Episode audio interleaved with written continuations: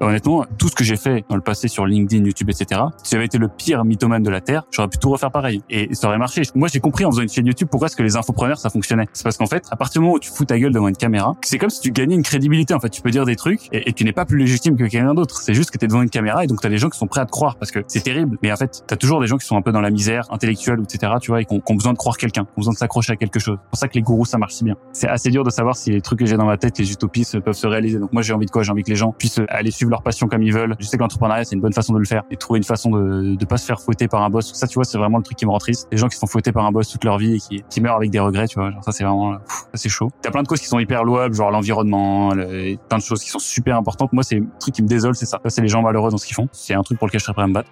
Une boîte est la somme de ses compétences. Fais-la progresser et elle s'envole. Laisse-la stagner et elle s'effondre. Si tu écoutes les jeunes branches, tu sais que c'est comme ça qu'on commence chaque épisode depuis le début. Sauf que là, on a un problème. Les débats sont pleins. Après 20 entretiens et quelques 62 000 écoutes avec les meilleurs entrepreneurs du game, il était temps qu'on remanie la formule. Alors, jusqu'à la fin de l'été, on propose un tout nouveau format, le Summer Vibe by Legion Branch. Au programme, des entrepreneurs comme tu ne les as jamais vus, des confessions, des réflexions à cœur ouvert. Et comme d'habitude, des tonnes d'apprentissages à appliquer dès la rentrée sur ton projet. Alors, prépare de quoi noter, ton écran total, ta meilleure pina colada, et jusqu'à septembre, attention à la vague.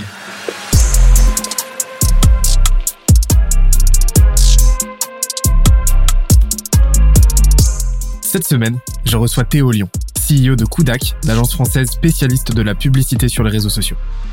Après son excellent passage dans la saison 1, il revient pour un summer vibe de folie. Au programme, des questions insolites et des confessions à cœur ouvert, mais surtout, des tonnes de bonnes pratiques en marketing, entrepreneuriat, recrutement et personal branding. D'ailleurs, l'épisode est tellement dense qu'on en a fait un PDF récapitulatif. Pour l'obtenir et accéder à ceux des épisodes précédents, on se donne rendez-vous sur scalezia.co, s c a l e z i -A Dernière chose, si tu aimes nos podcasts, n'oublie pas que les meilleures façons de nous soutenir, c'est de nous mettre 5 étoiles sur la plateforme de ton choix, un petit commentaire, ça fait toujours plaisir, et d'en parler autour de toi. Let's go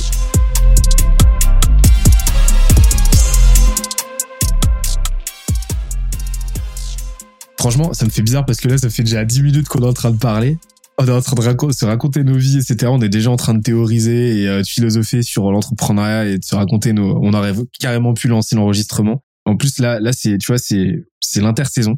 Euh, c'est l'été, donc on a, on n'a pas du tout envie de se prendre la tête, etc. Là, l'idée, c'est discuter de façon tranquille ou bilou et, euh, et avec un, avec un concept que je vais te présenter après, parce que à l'inverse de l'invité juste avant toi de la semaine précédente, euh, tu es pas au courant de, de ce concept-là, donc je vais te le présenter en live. Mais euh, avant tout, comment ça va Théo? Bah écoute, ça va et toi Benoît, très content de se revoir. Mais grave, mais c'est juste un truc de fou parce que euh, là, tu vois, comme je t'ai dit, c'est l'intersaison et je réinvite les invités de de la saison 1. L'idée, c'est de faire un petit point d'étape et tout.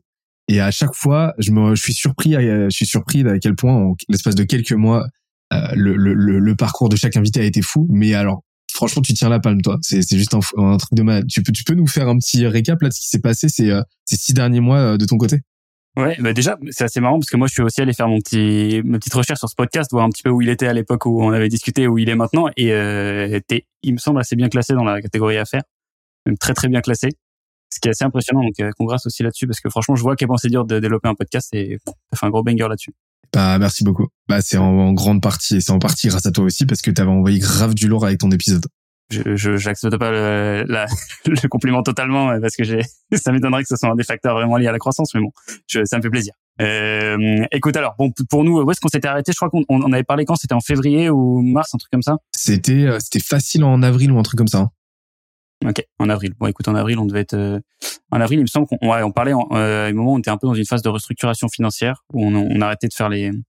Employé mot juste avant, là qu'on démarre l'enregistrement, mais les glandus, je trouve que ça nous allait bien aussi sur euh, sur cette période-là où en fait on était, on subissait un peu l'attraction de notre boîte et on s'agrossissait, s'agrossissait sans forcément de structure, enfin de cadre financier et de BP en fait. On n'avait pas de BP avant avril. Au moment où je te parlais, on n'avait jamais fait de business plan. Ça, c'est devenu un peu nécessaire à cette époque-là. Euh, et donc depuis là, euh, on a quand même pas mal diversifié les activités. On avait déjà, en fait, de base, donc historiquement, l'activité de Kodak c'est de l'e-commerce. On fait de la créa, de l'ads et euh, on a rajouté TikTok, du coup, qui, avait, qui était déjà présent au moment où on avait parlé et qui était tout petit, qui depuis maintenant a commencé à faire son petit bout de chemin. Et on a commencé à un petit peu diversifier sur quelque chose qui est pas directement lié à notre cœur de cible, qui sont les e-commerçants, mais qui est un peu dans l'ADN de tout le monde dans la boîte, qui est bah, Linker, celui sur lequel on a pas mal d'actualité, parce que Linker, du coup, c'est s'occuper de la marque personnelle des CEO. Le truc que toi et moi faisons et qu'on a fait pour grossir nos boîtes, on, on le fait pour d'autres entrepreneurs. Et donc, du coup, là-dessus, on a pas mal progressé, puisque c'est l'activité qu'on a lancée de ça faisait zéro, enfin ça faisait deux, je crois, 2000 en janvier quand on l'a racheté. Et euh, maintenant, on est quasiment à 55, je crois, euh, en juin de 2000, de, fin de MRR du coup. Donc, euh, donc le truc s'est pas mal passé. On a racheté une seconde boîte sur ce milieu-là qui fait de la partie influence LinkedIn pour attaquer ce marché qui se passe très bien parce qu'on vient de signer les, les quatre premières campagnes d'influence le premier mois. Du coup là, on bosse avec des grosses boîtes aussi, donc c'est donc non tout roule. Écoute, on, on doit, du coup, ça nous fait gratter les, on a à peu près 280 d'MRR là, et pour une quarantaine de personnes. C'est ouf. C'est c'est c'est dingue. Ça, ça se demandait Là, cette décision de commencer à vous diversifier, à commencer à étoffer votre écosystème, à racheter des boîtes, etc., c'est le fruit euh, de votre business plan ou est-ce que c'était euh, déjà une trajectoire que tu avais euh, dessinée au préalable? Non, parce qu'en fait, on n'avait déjà pas de business plan avant d'avoir racheté Linker, parce que Linker, on l'a racheté en janvier. Le business plan date mars ou avril, un truc comme ça. Donc non, c'était pas une stratégie, c'est venu purement d'une opportunité de bah, d'avoir rencontré Mathieu, le CEO de Linker, qui est genre un mec incroyable, qui était à la base en stage chez Kudak euh, pendant qu'il était à l'IDEC et, euh, on s'est rendu compte rapidement que le mec était beaucoup trop fort pour euh, qu'on fasse rien de cette personne. Et donc, on s'est entendu euh, sur faire un truc avec sa boîte. Donc en fait, le truc est venu très naturellement parce qu'en fait, c'était quand même cohérent. Tu vois, c'était pas n'importe quoi. On n'allait pas commencer à faire de, de l'email marketing alors qu'on n'avait pas d'expertise. Tu vois, ça fait deux ans et demi que je partage sur LinkedIn. On a été un petit peu réticent au démarrage au fait que ce soit pas des e-commerçants qu'on cible, euh, qui nous du coup nous empêchait d'avoir un peu les synergies avec nos clients existants. Tu vois, qu'on aurait pu upseller sur cette presta. Euh, enfin, du coup, on peut toujours faire des upsells de linker vers nos, e-commerçants, mais c'est moins évident. Donc du coup, le truc a, pas mal pris. En fait, on a une stratégie un peu différente sur euh, sur cette activité LinkedIn de l'activité e-commerce, parce que le marché est pas au même euh, au même stade en fait. Sur l'e-commerce, le marché il est très mature, euh, où en fait il y a énormément d'acteurs qui sont positionnés. Je, je te parle d'e-commerce vraiment en partie ads et créa, un peu moins sur la créa, mais beaucoup sur l'ads. Il y a beaucoup d'acteurs.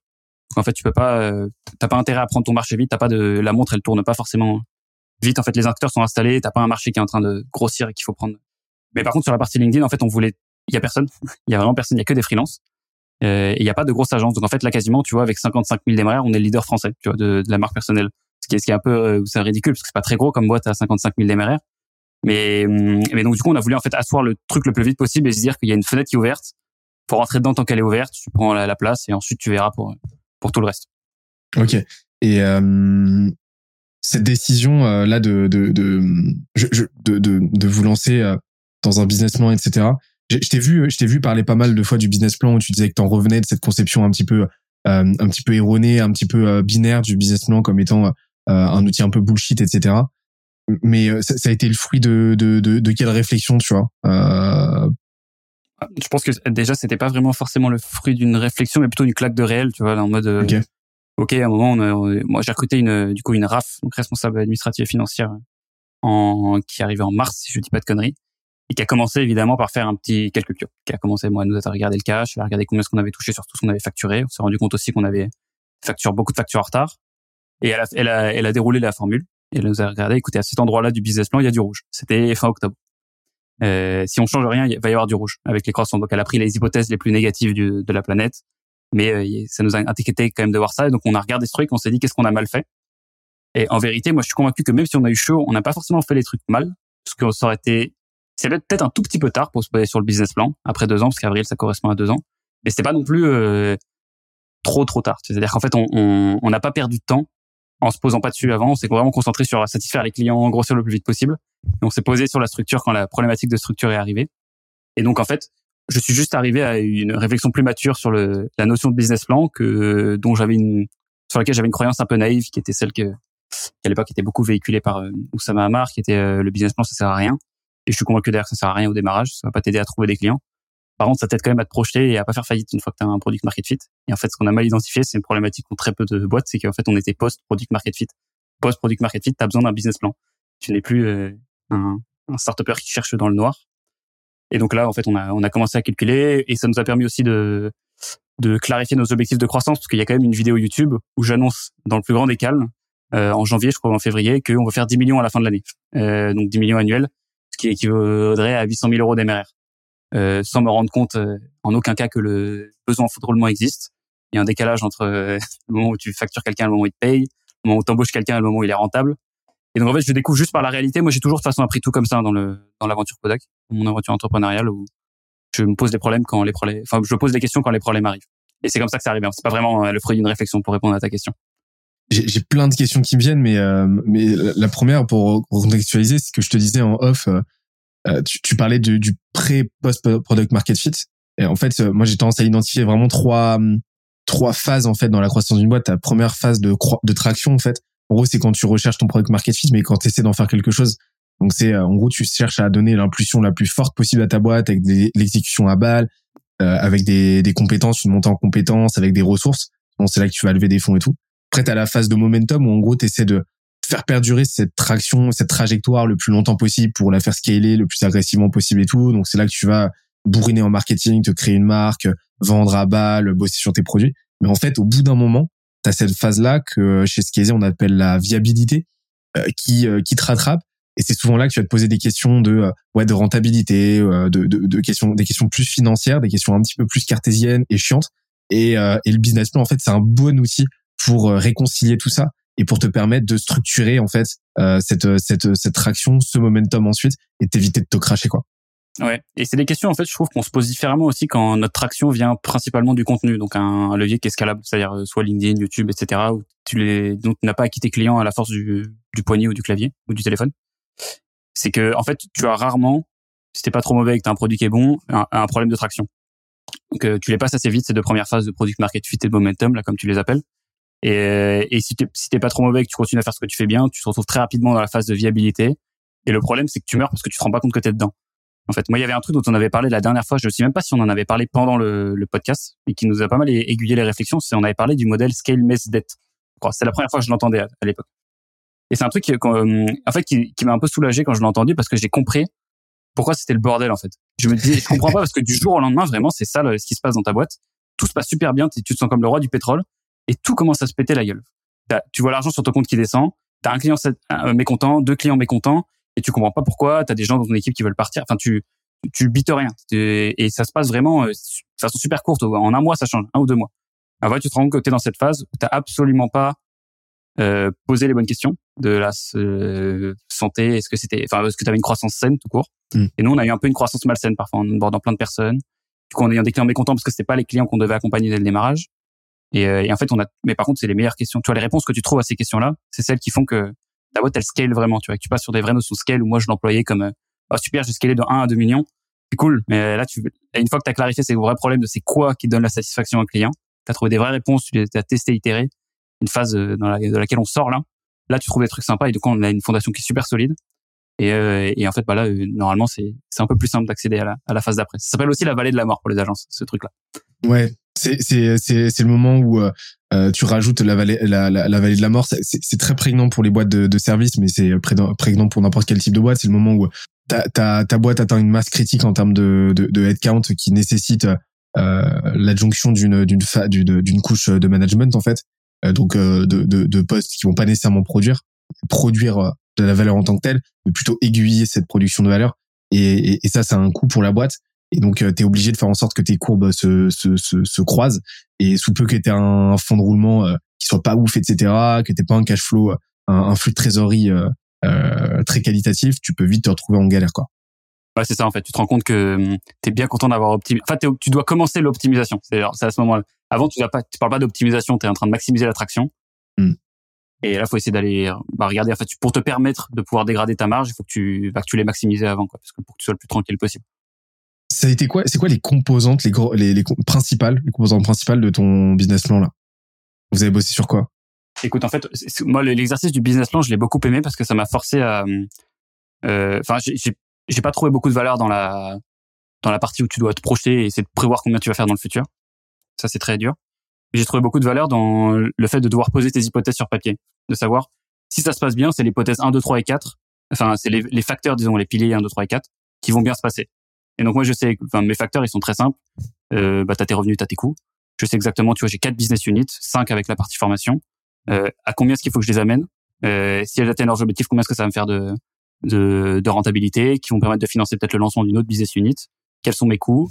Est-ce que les trucs se financent? J'ai découvert aussi la notion de coût indirect. C'est-à-dire que quand j'embauche un sales, euh, et ben ça fait dégrader la rentabilité globale euh, d'une business unit parce qu'en fait il faut attribuer les coûts quelque part, même si en fait euh, ça, tu vois la rentabilité d'un consultant et après on doit retirer une partie des sales. En fait quand tu as quatre business units, tu dois faire un peu une, une pondération de comment tu le retires. Et en fait j'ai découvert que un truc tout con qu'on a qu'on a réalisé, c'est que en lançant TikTok, quand tu lances une business unit, moi je me réalisais pas qu'en fait elle était déficitaire pendant plusieurs mois. Parce qu'en fait tu, tu payes un sales qui signe des gens et ta business unit derrière elle fait pas assez de CA pour rembourser et le sales et la personne qui délivre ton service derrière, donc le consultant, l'équivalent de consultant sur TikTok. Et donc, en gros, les principaux trucs que j'ai découvert, c'est que tu ne peux plus être au feeling sur comment tu pilotes ton business. Et donc, ça m'a permis de savoir, écoute, je sais que pour que mon business il se passe bien, j'ai cinq variables. J'ai, euh, enfin, cinq, six variables, je dis de la merde, hein, c'est pas forcément le bon nombre. je sais que j'ai ma masse salariale, euh, mes cinq revenus de business unit, euh, peut-être mes coûts logiciels, euh, comment je payer de TVA, comment je payer d'impôts. Et j'ai tous ces trucs-là. Je fais des hypothèses hyper euh, pessimiste sur tous ces trucs. Et je regarde si même avec les hypothèses pessimistes, euh, l'année prochaine se passe bien. Et ensuite, tu dors sur tes deux oreilles. Parce que ce qui est très dur dans cette phase aussi, c'est que tu as plein de problèmes de business qui te, qui te font chier et qui t'occupent un peu la tête. Les problèmes financiers, ça t'empêche de dormir. C'est les seuls. Et c'est pour ça qu'il faut les résoudre très vite parce que sinon ça use. En fait, tu vas puiser dans les points de vie et je suis content que ça ait duré que 3-4 mois chez nous. Parce que sinon, euh, enfin, c'est vraiment les moments où tu, en fait, tu te retrouves à questionner tout. Tu vois, alors pourquoi est-ce que tu fais ça? Est-ce que tu as vraiment envie de le faire? C'est profondément pénible. Et donc là, c'est sur la partie financière. Est-ce que le business plan, en tout cas cette phase-là, t'a permis de te poser sur euh, sur des questions euh, euh, axées euh, axées plus, tu vois, comme tu l'as dit, market, euh, produit, façon de vendre, à qui vous vendez et pourquoi. Tu, tu m'as dit justement que vous êtes posé cette question de quelle valeur on apporte et à qui. comment t'es comment t'as répondu à, toutes ces questions-là que tu te posais? Alors sur la partie business plan, on a vraiment privilégié le quanti parce que c'était notre besoin. C'est-à-dire on, on savait qu'on avait une problématique financière. Donc tout ce que je viens de te raconter, c'est vraiment la partie tableau. Et ensuite, on a, nous, tu vois, la, partie quali d'un business plan. Donc, c'est plutôt la partie qu'on appelle roadmap. Nous, c'est en gros, qu'est-ce que tu veux développer à quel moment comme service. Et donc, en fait, on a, on a pris ces cinq business units qu'on a. Donc, euh, je les rappelle pour les gens qui les auraient pas. Donc, c'est l'ADS, euh, la créa, le TikTok organique, Thinker et la partie formation. Et on s'est dit où est-ce qu'on voulait les avoir. Pour, euh, dans, on a pris quoi? On a pris quatre trimestres. Donc, en gros, là, t'as le, t'as Q2, Q3 2022 et Q1, Q2 2023. On, on, on évite de se projeter plus loin que ça parce que déjà on a du mal à, à, sur trois mois mettre des OKR qui sont toujours pertinents après trois mois euh, quand, quand on se repose dessus. Donc on, on, a décidé de pas aller plus loin que ça. Par exemple, une grosse variable de, sur la partie ads, on s'est rendu compte, elle est très simple la formule qui te permet de savoir combien tu gagnes quand tu es une agence. C'est euh, ton nombre de clients fois ton panier moyen fois ton le temps où il reste chez toi. Ça c'est quand tu as des services d'abonnement en agence. Et donc on s'est dit ok nombre de clients, on n'a pas de problème de traction. Euh, rétention, on est bon. Euh, ok, c'est le seul truc qui peut nous permettre de, de grossir plus vite c'est le panier moyen. Donc euh, panier moyen, comment est-ce que tu fais? Euh, Bah tu faut que tu lances de plus en plus de services. Donc en fait, on a essayé de réfléchir à qu'est-ce qu'on voulait lancer sur la partie ads. On s'est posé sur tous les trucs. Sur la partie ads, tu vois, as du Snapchat, as du Pinterest, etc. qui sont des choses qu'on fait déjà. Et en fait, on s'est rendu compte que ça faisait pas forcément beaucoup grossir le panier moyen parce que c'est pas des des choses tu vas dépenser des des patates. Tandis que Google, par exemple, c'est un truc qui est plus intéressant. On a un peu rapproché Google dans la roadmap. On l'a mis au démarrage de 2023, il me semble. je, je, je connais même plus exactement les trucs parce que c'est pas c'est pas le truc que j'ai en tête euh, toute la journée. Euh, ça m'a permis aussi de savoir sur la créa qu'en fait sur la créa par exemple c'était assez intéressant de réfléchir à ce qu'on voulait faire parce que j'étais hyper intéressé d'écouter ton épisode avec euh, Jérémy Bendayan euh, qui est un genre d'extraterrestre dans le milieu de créa qui, arrive à faire une boîte à 7 millions de CA 4,2 d'EBITDA où je te jure quand j'en parlais autour de moi j'étais sur le cul. Je connais personne qui a ces métriques c'est un mec qui est incroyable. C'est hallucinant. j'ai jamais eu l'occasion de, de, discuter et putain c'est vraiment un mec qui est sur ma ma to meet liste et donc en fait, il est, génial. Il est vraiment génial, euh, adorable et, euh, et en plus ouais extrêmement talentueux quoi. Ouais, et tu sens en plus quand il parle que c'est pas un marketeur, tu vois. C'est un mec. Il, euh, il, je me rappelle le seul framework marketing qui, qui dont il parlait, c'était les 4 P. Tu vois, il connaissait ça, qui est un framework que tu, tu, tu, tu l'entends en cours, tu l'oublies direct tellement le truc est date d'il y a 20, 30 ans. Même si le truc est certainement pertinent et adapté aujourd'hui. Mais donc en gros, ce que ce, ce mec-là, je me, je comparais pas mal mon activité créative à lui et parce que les gens se rendent pas compte, te rends pas compte quand t'écoutes un mec comme ça, qu'avoir un service créatif très rentable, c'est pas facile du tout. C'est très très dur. En fait, euh, faut, faut craquer deux choses. Soit t'as des paniers moyens très hauts, donc tu vends des grands comptes, ce que fait Jérémy. Euh, soit t'as une, t'as de l'abonnement, ce que fait aussi Jérémy. C'est pour ça qu'il a une, une, une excellente euh, rentabilité. Et donc du coup, tu peux, nous on s'est, on s'est posé la question de comment est-ce qu'on vend des gros packs de créa de façon récurrente. Et on s'est rendu compte que d'un truc tout con, on n'avait pas réalisé, c'est que notre ICP, donc le, client idéal en créa, n'est pas le même client que euh, celui en, gestion ads. Donc voilà, et on a dû aller trouver une nouvelle typologie de clients. C'est des clients qui sont un peu plus euh, pas forcément grands comptes, mais ils ont euh, plus de 10 millions de CA, tu vois, qui vont être capables de nous, qui réalisent leurs besoins créables, parce qu'en fait, tu as plein de DNGB qui réalisent qu'ils ont un besoin créable pour les ads. Mais en fait, quand tu dépenses 5 000 euros par mois en, pub ou 10 000 euros, tu, tu vas pas mettre 5 000 euros par mois en, en créa. C'est contre-productif. Mais moi, j'ai une boîte, je le fais pas. Du coup, on a, on a besoin d'aller chercher ces autres, euh, cette autre typologie de clients. Bon, c'est quelques petits exemples, j'en ai des tonnes, hein. mais, euh, mais c'est en gros des trucs qu'on a réalisés en, en, se posant sur le, la partie plus quali, tu vois, du business.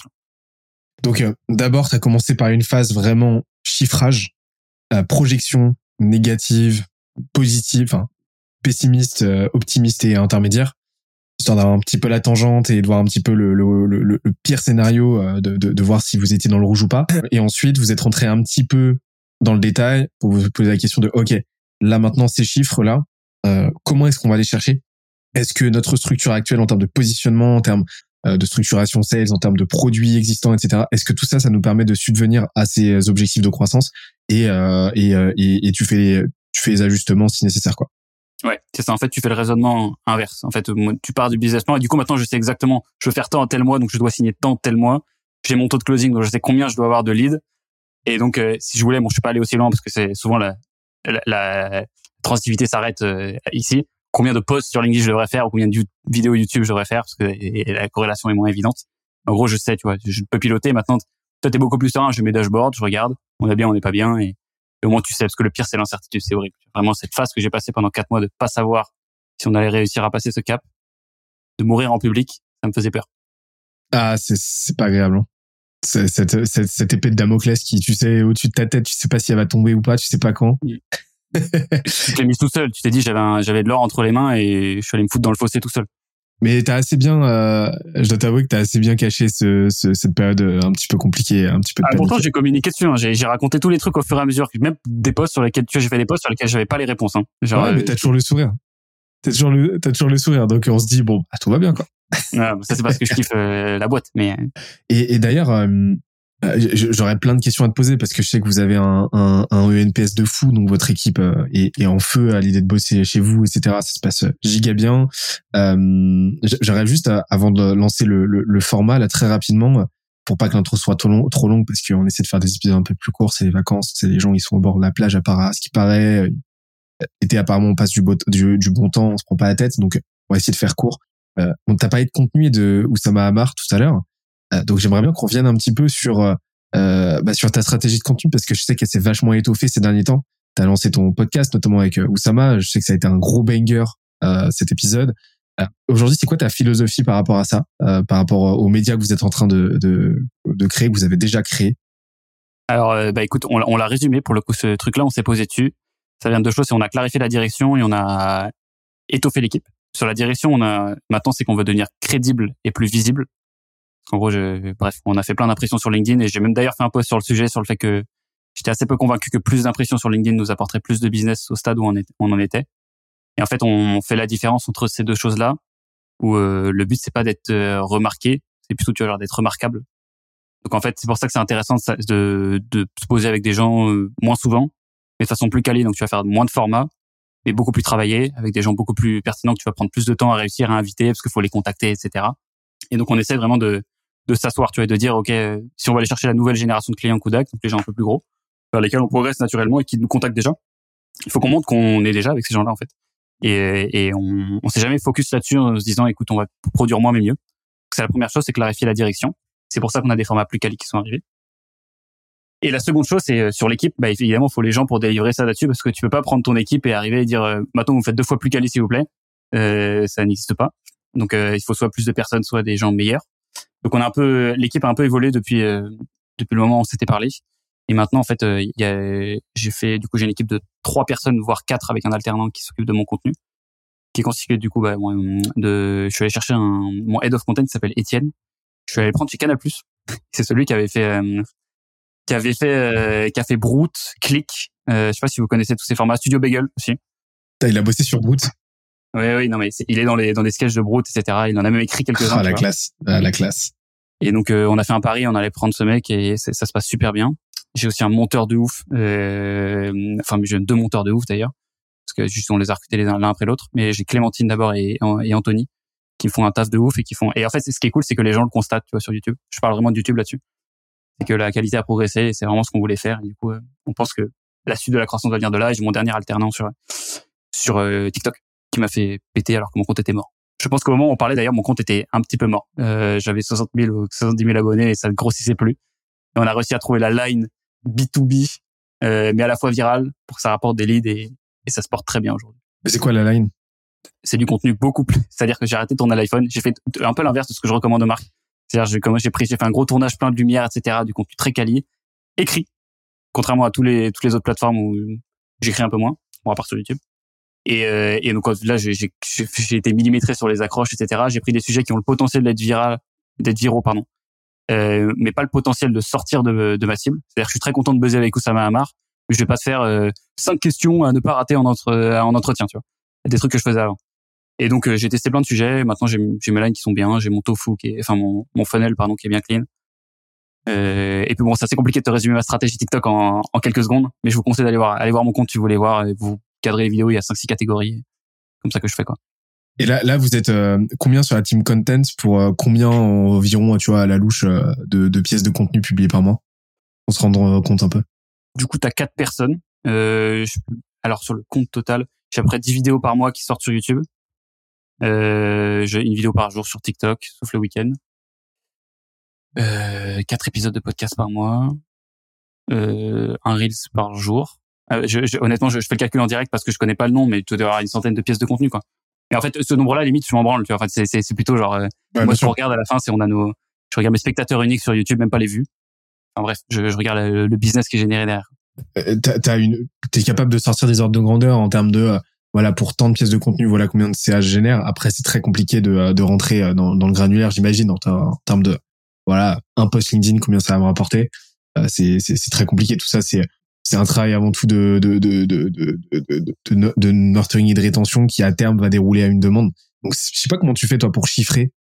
Bah je le chiffre pas. J'allais te demander en fait si toi tu l'avais fait sur ton contenu LinkedIn. Euh, je le fais pas. je le fais pas du tout. Euh, tu vois, en fait c'est déjà c'est très dépendant des des périodes. Moi mon, funnel, euh, le funnel chez Skillzia, il évolue énormément. J'ai différents points d'entrée, mais j'ai des périodes où euh, le, mon profil LinkedIn va, euh, tu vois, LinkedIn va générer énormément de demandes. On va se retrouver avec, tu vois, on va se retrouver avec une, une quinzaine de, quinzaine, vingtaine de, de, de demandes chiffrées, budgétées par semaine, juste via LinkedIn. Là, ça fait un mois qu'il y a quasiment rien qui est tombé directement de LinkedIn. Par contre, ça tombe énormément via la, la newsletter, tu vois. Donc en fait, c'est non, on est plus dans une logique d'input et une logique d'input et les outputs en fait finissent toujours par s'équilibrer. Et euh, et, euh, et on n'est pas allé tu vois on, on, sait que les corrélations sont toujours juste des corrélations. Il y a jamais de causalité surtout quand tu fais du content quoi. Donc on s'est pas trop pris la tête là-dessus. Mais euh, ça, ça m'intéressait euh, très très très brièvement qu'on euh, qu'on qu'on discute un petit peu de de, de cette émission là que t'as que t'as lancé sur sur sur YouTube. Parce que tu vois sur sur YouTube je sais plus comment sais, le podcast avec euh, justement toute ton équipe, etc. Euh, c'était quoi? Enlève tes chaussures? Ouais, enlève tes chaussures, c'est ça. Alors déjà, vous êtes pour pour pour contextualiser, on va en parler euh, deux trois minutes, mais vous enlevez carrément vos chaussures, vous calez sur un canapé et vous recevez un entrepreneur, euh, un entrepreneur et ça donne un long format de, de deux trois heures quoi. Euh, et apparemment avant vous prenez l'apéro. Vous vous, vous, vous prenez vraiment l'apéro au début, c'est-à-dire que vous vous mettez, vous vous installez, vous êtes déjà en forme quoi. Ouais, oui, et même pendant. Mais je sais pas si tu vois, à la fin du podcast, Oussama, il dit que, il dit qu'il est rôti, tu vois. Mais parce qu'on avait quand même beaucoup bu avec pour la soirée avec Oussama. Mais, mais en fait, en fait, ce truc-là, c'est vraiment, c'est plus un hobby. Je l'ai pas fait pour un mode, c'est de mon femelle, je sais pas quoi. C'est genre, il une raison de rencontrer des autres mecs sympas et le format est trop cool. Et qu'on a d'ailleurs pris sur un américain qui est Logan Paul, qu'on a un peu repimpé avec l'entrepreneuriat et le fait qu'on boive en même temps, etc. Mais, euh, mais le format à 4, euh, c'est lourd parce que ça crée la discussion entre potes. C'est le seul moyen de le créer ou alors il faut faire boire les gens, les faire fumer, ou alors leur faire bouffer des wings. Ça, ça marche aussi. Et eh bah c'est euh, c'est euh, c'est euh, Hot Ones. Vous avez le choix entre Hot Ones, un petit un petit recette pompette, et là vous avez enlevé les chaussures quoi. Ouais, c'est ça. Trop bien. Et ça c'est un des grands regrets. Tu sais, je suis dans ma pampa toulousaine là, donc j'ai pas ce loisir de me déplacer chez les gens, tu vois, de faire du de faire du studio en fait. Et je m'éclaterais tellement à faire ce que tu fais avec ce podcast. Ce serait le feu quoi. Ah, moi, c'est le meilleur moment de, de mon mois. On le fait une fois par mois, mais c'est le meilleur moment parce qu'en fait, on fait une soirée avant. On dîne ensemble, on boit, et genre on est une dizaine, vraiment parce qu'il y a toute mon équipe, il y a des gens de l'équipe de la personne aussi. Moi, je, enfin, je kiffe trop. C'est d'ailleurs, on enregistre demain un nouvel épisode avec un Quand est-ce que ça sort l'épisode qu'on est en train d'enregistrer là? Ça sort dans trois semaines. Ok. Bon, ça va être un petit peu short alors. Je peux pas dire l'invité encore. ça va être un épisode de ouf. Certainement, avec une personne euh, très clivante comme on les aime. Trop bien. Bah écoute, euh, d'ici là, je te propose qu'on soit clivant ensemble parce que euh, je t'ai pas demandé de pitcher euh, Kudak et il y a il y a une raison. C'est parce que tu vas peut-être être amené à euh, à pitcher Kudak parce que en fait pourquoi je sais pas, c'est parce que je sais pas ce qui va tomber. Pourquoi? Parce que j'ai deux roues devant moi. Ouh. Deux roues euh, deux roues. Une en la qualité de roue de la chance où tu vas avoir des questions euh, business, des questions, euh, des questions intelligentes, des questions intéressantes, euh, et de l'autre, la roue de la malchance, ah, originairement de la malchance, qui a été renommée par Harold roue de Satan, roue de Belzébuth, c'est c'est selon, où tu vas avoir des questions euh, un petit peu débiles, quoi, tu vois, un petit peu con, euh, ou alors, ou alors euh, un petit peu random. Ça tourne à tour de rôle. On pose, euh, je te pose des questions qui tombent et on en discute. Est-ce que ça te dit? Bah super écoute. Ouais. Et je te propose un joker. C'est de me retourner la question de ton choix. Ok. Tu l'as aussi le Joker? Ah bah moi de toute façon je te pose les questions. Non, je sais pas de joker. Euh, forcément toi toi tu vas subir hein. Ok, d'accord. contre. Contre contre Keps. non, je, je te pose les questions. Si jamais toi à un moment donné tu bloques sur une question ou quoi, t'as le droit de me retourner la question qui est tombée. Très bien. Alors je te laisse le choix. Est-ce qu'on commence par la roue de la chance ou la roue de la malchance? On commence par la roue de la malchance alors. Allons-y. Tu sais- que là, t'es le sixième qui, euh, qui passe sur ce format. Il y en a pas un qui a choisi la roue de la chance pour commencer et j'aime beaucoup l'audace. Ah, vous commencez par le pire. Écoute, ça tourne. Ça tourne. Et, et alors, c'est authentique, hein, les, les questions ont vraiment été rédigées. Il y a vraiment une roue qui tourne là, euh, sous mes yeux. Et, ah, parfait, parfait. Celle-là, ah, celle-là, je l'adore. Et elle est pas beaucoup tombée en plus. Tu vas voir, elle est, elle, elle est deep. Tu dois relever un de ces quatre défis. Gravir l'Everest, courir un Ironman, soulever 250 kilos au soulevé de terre, ou gagner un seul jeu sur terre battue contre Rafael Nadal. Lequel est-ce que tu choisis et pourquoi? Je pense que je, dans une optique de, de le réussir, le défi, je retire direct le jeu contre Nadal. c'est impossible. Après, dans les autres, avec un petit peu d'entraînement, c'est possible. Soulever, c'est 250 kilos quoi, au soulevé de terre?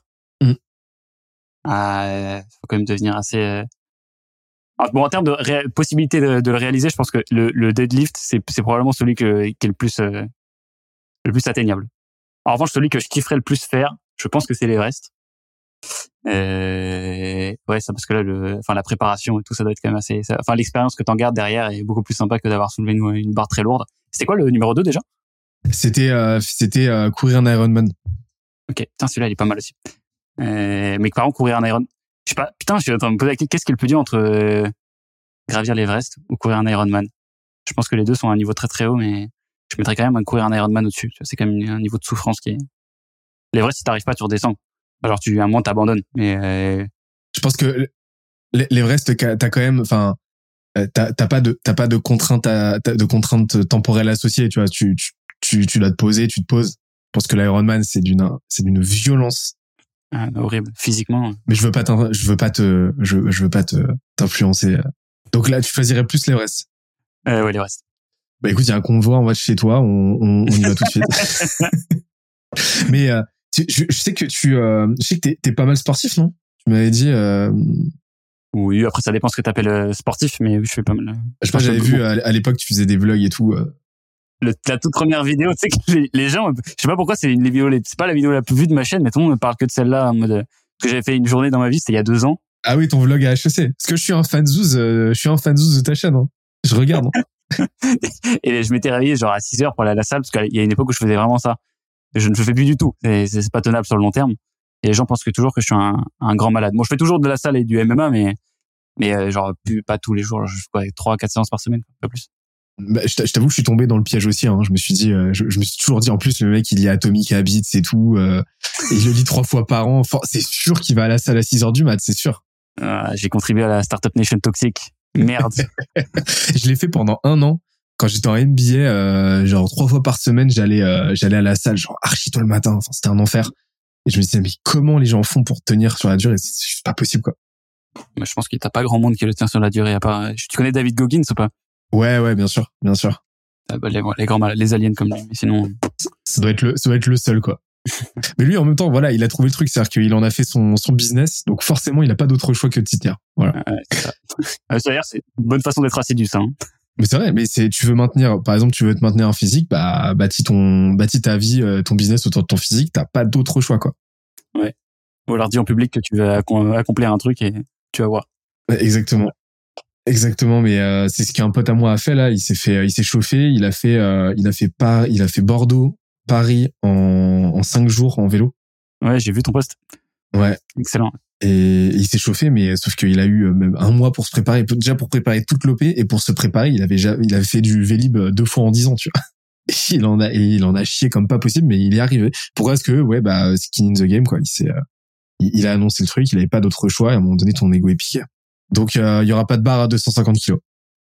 Non, ça, je, je vais y arriver. Ça me prend une dizaine d'années, mais je vais y arriver tranquille. ça serait un bon arc narratif, ça n'empêche. Hein. Tu, tu pourrais faire un arc, euh, un arc de, un arc de vlog sympa, tu vois, sur ta chaîne. Retour 250. Oh, tout de suite, quand j'ai fini tout une million. Écoute, trop bien. On s'est mis en jambe là. Je te propose d'aller côté roue de la chance, qui tourne d'ores et déjà. Tu vas voir là, les questions sont quand même un petit peu plus, un petit peu plus intelligentes. Il, en faut, il en faut. Ok, trop bien. Je suis très très content qu'on tombe là-dessus pour commencer. Est-ce que tu peux me parler un petit peu de ton plus gros échec entrepreneurial? Je pense qu'il est, j'ai, je l'ai à la fois un peu documenté, mais pas tant que ça. C'est que Kodak, c'est pas ma première boîte. Euh, j'avais fait une, une semi-boîte dont j'avais pas posé les statuts, j'étais un auto-entrepreneur, qui était une marque de vêtements. Donc j'ai un peu, j'ai un peu honte du concept parce que c'était très nul, mais c'était euh, une marque de vêtements pour les entrepreneurs. J'avais pris des pulls sur internet, j'avais écrit entrepreneur avec, euh, j'étais allé trouver un, je sais plus comment ça s'appelle d'ailleurs, quelqu'un qui te fait du flocage là. J'ai écrit entrepreneur dessus et, et j'avais joué le jeu à fond. Hein. J'avais vraiment, j'avais fait une vidéo YouTube de lancement, j'avais payé des ads, j'avais payé des influenceurs et tout. Et le truc, c'est, foiré la gueule. Mais surtout, en fait, euh, j'ai pas perdu tant tant de thunes que ça. J'ai perdu quoi, 4000 euros, 3 4000 euros, un truc comme ça. Euh, mais par contre, j'ai, c'était beaucoup de ridicule en fait, beaucoup de honte. Euh, donc euh, non, ça c'est mon plus gros échec parce qu'il était public aussi. Mais ça m'a aussi permis de savoir euh, qui étaient mes vrais potes. Tu vois. T'as des gens qui m'ont, qui m'ont quand même soutenu, même quand, alors que le truc était nul, tu vois. Et donc, euh, je pense que ça a quand même une petite vertu, ce truc-là. J'ai pas appris grand-chose, mais euh, j'ai vu qui, qui m'aimait vraiment. Et pas, je me suis rendu compte j'avais pas beaucoup de vrais potes. Et- La violence de cette phrase. Ah non, c'est vrai, tu vois. À un moment, tu te rends compte, les gens, euh, réfléchis parmi tes potes, lequel demain lance un projet, mais genre que que tu ne valides pas du tout. Genre, tu, tu, tu auras limite envie de faire le concurrent de ça tellement c'est nul. Parce que bon, euh, pour le coup, mon truc c'était du vêtement, mais imagine un truc genre, euh, est-ce que tu le soutiens quand même parce que c'est ton pote? Et là, tu peux, euh, tu peux quand même faire une bonne, une bonne sélection des gens qui t'aiment pas parce que tu fais, mais par qui t'es. Mais c'était vraiment si éclaté que ça. Bah, euh, le concept est quand même très mauvais, tu vois. Genre, c'est pas une identité euh, fashion euh, le fait d'être entrepreneur. Les entrepreneurs ont pas forcément de goût euh, pour la mode. Moi, personnellement, j'avais pas de goût pour la mode, donc j'étais très mauvais founder pour faire ça. Je pensais en fait que je savais vendre des trucs en ligne, donc je pouvais vendre n'importe quoi. Et je me suis dit, euh, bon, le produit c'est pas important en fait. Peu importe. je sais plus qui a dit ça, mais qui a- quelqu'un a dit ouais. Je crois, je crois que c'est c'est Yomi Denzel qui a dit ça. Il y a pas longtemps. Il a dit ouais, euh, si t'es bon en marketing, il y a aucune raison que tu fasses pas, euh, que tu fasses pas, je sais plus combien, euh, un million par an euh, minimum. Mais euh, sauf que oui, t'oublies, Moi, je trouve ça vrai. Hein. ouais, mais t'oublies la, t'oublies la justement euh, la brique produit quoi. Ouais, mais de- demain, en vrai, un bon marketeur, il te vend n'importe quoi. Et euh, tu peux toujours euh, apposer bah, l'exemple qu'il fait lui, c'est le dropshipping. Tu vois. Ouais, bien sûr. bons marketeurs. En fait, ils ont tous le même produit. Le meilleur, celui qui gagne, celui qui est meilleur en marketing. Donc, en fait, je pense que tu peux y arriver. Par contre, en revanche, tu vois, pour monter des licornes et des trucs comme ça, ça devient plus compliqué si t'as pas un bon produit. Mais je pense qu'un million par an, c'est accessible à tout le monde si t'es bon en marketing. No- notamment aujourd'hui, mais à un moment donné, t'es obligé d'avoir quand même un staple qui est euh, qui est euh, une offre qui tient la route et donc euh, faire Je un travail. Pas du euh, tout. Moi, je trouve justement pas du tout. Tu peux, Ah tu ouais? peux vendre de la merde. Hein. Imagine. Mais en fait, est-ce que tu fais parfois l'exercice de te dire, si t'avais été un gros imposteur sur Scalesia et que t'avais fait tout pareil en termes de Ah contenu, oui, mais parce que moi, moi, je parle du postulat que tu fais les choses de façon éthique. J'ai ce postulat de base, tu vois. ouais, bah après éthique, tu vois, l'éthique, elle est, elle est toujours, c'est, c'est sujet à interprétation. Est-ce que le dropshipping c'est éthique? Qu'est-ce que tu fais? En fait, je parle de ce postulat. Postulat. Alors, je vais, je vais, je vais préciser mon éthique, euh, la sémantique de- du mot éthique chez moi, mais je pars du principe que ce que tu fais, tu le fais dans une optique de rendre foncièrement euh, le quotidien de ceux à qui tu vends un truc meilleur, tu vois. Et donc je pars de ce postulat-là qui, qui forcément complexifie un petit peu les choses. Après, euh, Ouais, bah je pense je pense qu'un dropshipper, honnêtement, t'as des produits, ils sont marrants, juste, enfin, Ouais. ça vaut ce que ça vaut. Tu t'en sers une semaine, euh, t'as des produits marrants, hop, t'es content. Et t'as arnaqué personne. Hein. Je veux dire, du moment que t'as livré le produit, c'est juste, euh, t'as as forcé la, la main de personne. ah, Tu ouais, vois, vraiment. Ah ouais, euh, je pense que moi, juste, tu vois, genre, moi, un bon marketeur, il te vend n'importe quoi en fait. Et, et d'ailleurs, c'est ça qui fait peur. Ça fait attention à ce que vous achetez. Parce que, et donc, je te dis, est-ce que pour continuer juste ce que je te disais avant, c'est imagine demain euh, nos services étaient nuls. Honnêtement, je vois tout ce que j'ai fait dans le passé sur LinkedIn, YouTube, etc. Si j'avais été le pire mythomane de la terre, j'aurais pu tout refaire pareil. Genre, vraiment, je, et, et ça aurait marché. Je comprends en fait. Moi, j'ai compris en faisant une chaîne YouTube pourquoi est-ce que les infopreneurs ça fonctionnait.